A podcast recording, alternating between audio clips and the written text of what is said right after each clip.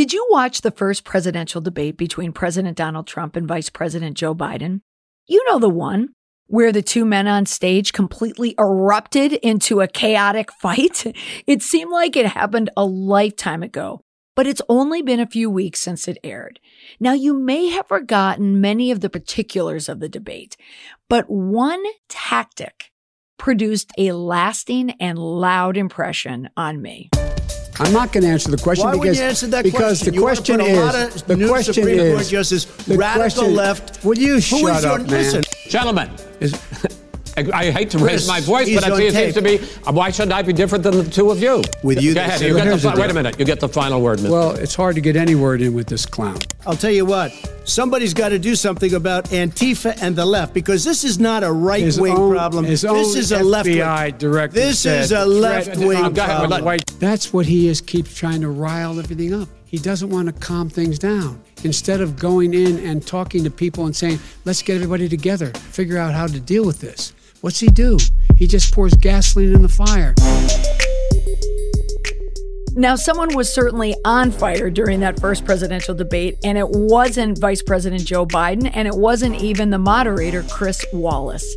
There was a lot of talk about this debate. Commentators and reporters were gobsmacked by what appeared to be a train wreck. But not me. Not me at all. I sat and watched the debate and knew exactly what was happening as soon as Donald Trump started to speak. Some may have witnessed it as a loud, belligerent, interrupting candidate, but what I saw was a shrewd play by Donald Trump to get under the skin of not only Biden, but of the moderator, Chris Wallace. Trump spent much of his allotted time baiting both Biden and Wallace. And I kept telling my kids, watch, watch what he's doing. He is not crazy. He's crazy like a fox. Trump's goal, it appeared, was to seize control and never let it go. Now, many of you recognize the tactic in toxic and manipulative people. It comes up a lot in personal relationships. These are the people who want to overpower someone else for the purpose of controlling them or to elicit either an angry or emotional response. But outside of personal relationships, we can see it anywhere from the boardroom to the debate stage. You could see if you were watching that Donald Trump was continually trying to bait Joe Biden. He wanted to rattle him and get him to burst with an expletive or lose his temper. Trump wanted Biden to appear out of control. Remember when Biden said, Will you shut up, man? It was only 18 minutes into what would become a 98 minute verbal bait and assault by Trump. More examples? Remember when he brought up Joe Biden's late son, Bo? Baiting. Remember when he brought up son Hunter's discharge from the military? Baiting. Remember when Donald Trump turned to Chris Wallace to argue because he didn't want to stop talking? He felt he needed more time? Baiting. Later on a Fox News broadcast, I was watching when Wallace was reflecting on the debate, and he said it was clear as the night went on that Trump was determined to butt in and throw Joe Biden off. Baiting. So today on the podcast, three signs someone is trying to bait you and how not to take it. But before I give you the signs, let me explain what baiting is. It's an effective maneuver and one that can happen in countless places. Like I said, from the boardroom to the debate stage. But it can also happen in a business negotiation. It could happen between two colleagues. It could happen between a boss and their worker. It could happen during an interview, a media interview. It could happen when an activist is trying to get under the skin of a CEO of a company. The goal of a baiter is usually to get the other person to start a confrontation. That way, it's easier to turn the tables. It's a tactic that's used to gain an advantage in an argument or an exchange. Now, I work, as you know, if you listen to this podcast, I work in media response training, public relations, crisis management. Baiting comes up all the time as a tactic to throw you off in your response. So I tell my clients who work in the areas or industries where they need to deal with activist groups, either organize at a small level or even at a national level. I had a client that's dealing with a huge national activist group or even these little micro activists, just a handful of people. Many times they're there just to rile you, to mix things up. They're baiting. That's a tactic. So the bottom line for these people, these manipulative or these strategic baiters, they are identifying and defeating an opponent. That's their tactic because they want to feel better about themselves or their cause.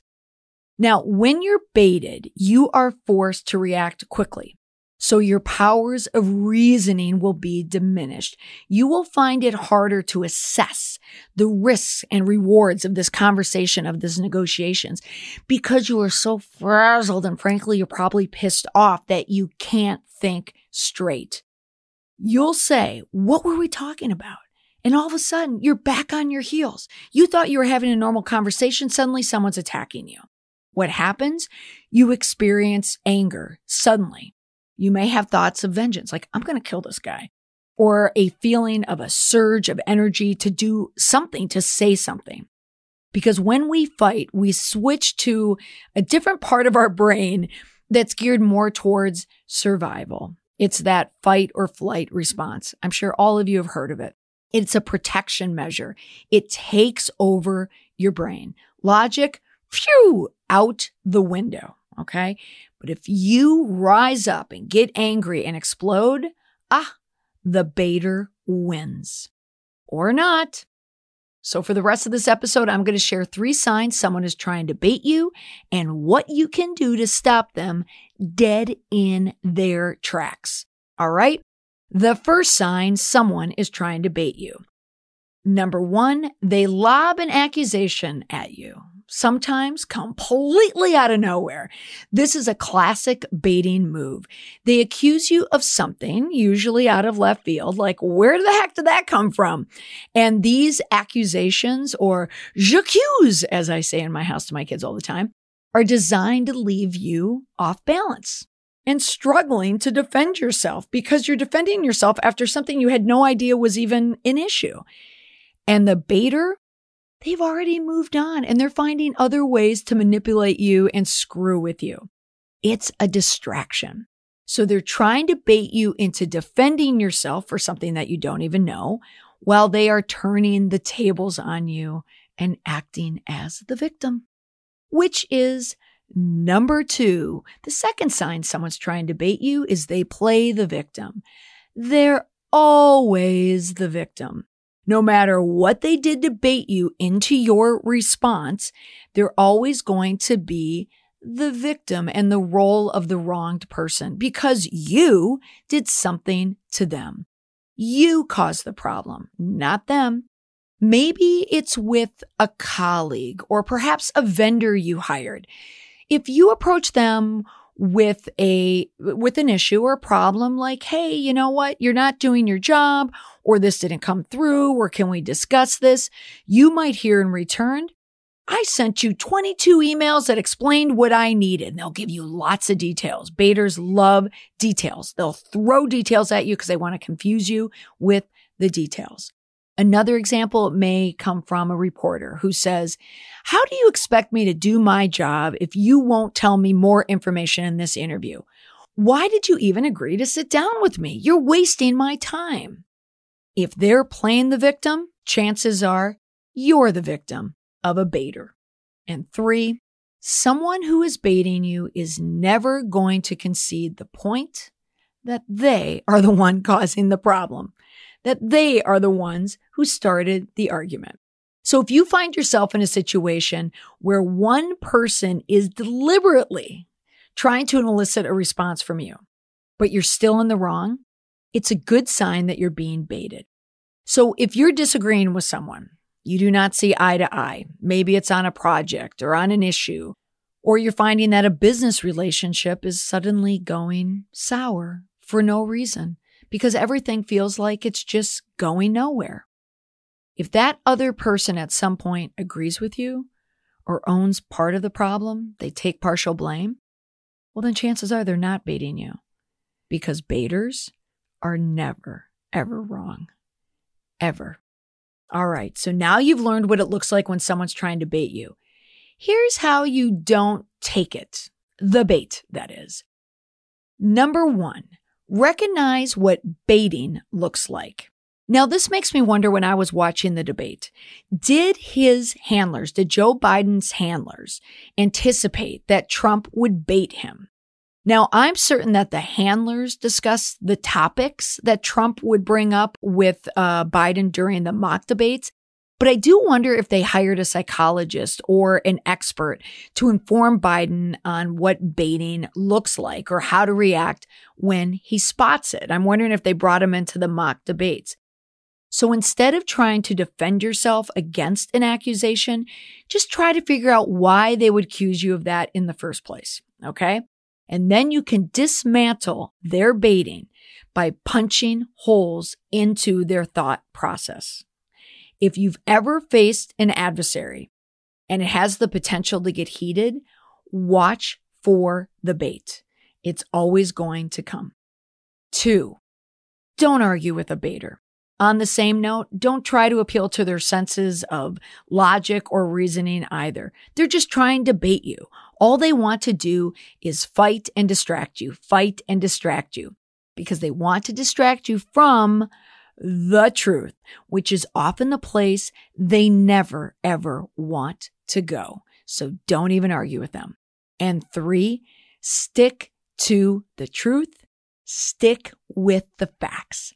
If you know the facts behind the argument, or if you know the reason why you're there, know the facts, know the truth, and know your boundaries.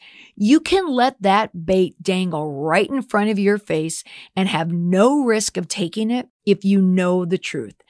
Be assertive in sticking to the fact. Don't fight the baiter's charge that they lob at you. Just focus on the facts they are overlooking. If you are falsely accused, politely, briefly, and calmly state the truth of the matter and state it one time only. And then end the topic of conversation or end the conversation altogether. Remember, baiting is not easy to combat, but it is easy to spot once you know what you are looking for. If it's happening to you, it's because the person is trying to control you. How? By getting you off balance, by causing you to become emotional, and by removing the focus off of them, and by skillfully outmaneuvering you to gain the upper hand the takeaway if you find yourself toe to toe with someone trying to bait you, chances are they're trying to control you. It means they are not satisfied with the status quo and they want a change. So they have resorted to conflict or baiting as the most effective way to get what they want. Don't take the bait. That's all for this week on the podcast. Remember, you can find me at Twitter at Molly McPherson. Share a baiting tactic that you've witnessed or that you've fallen for, or even better, that you haven't fallen for. I want to hear about it. Thanks so much for listening. I'll be back next week. Bye for now.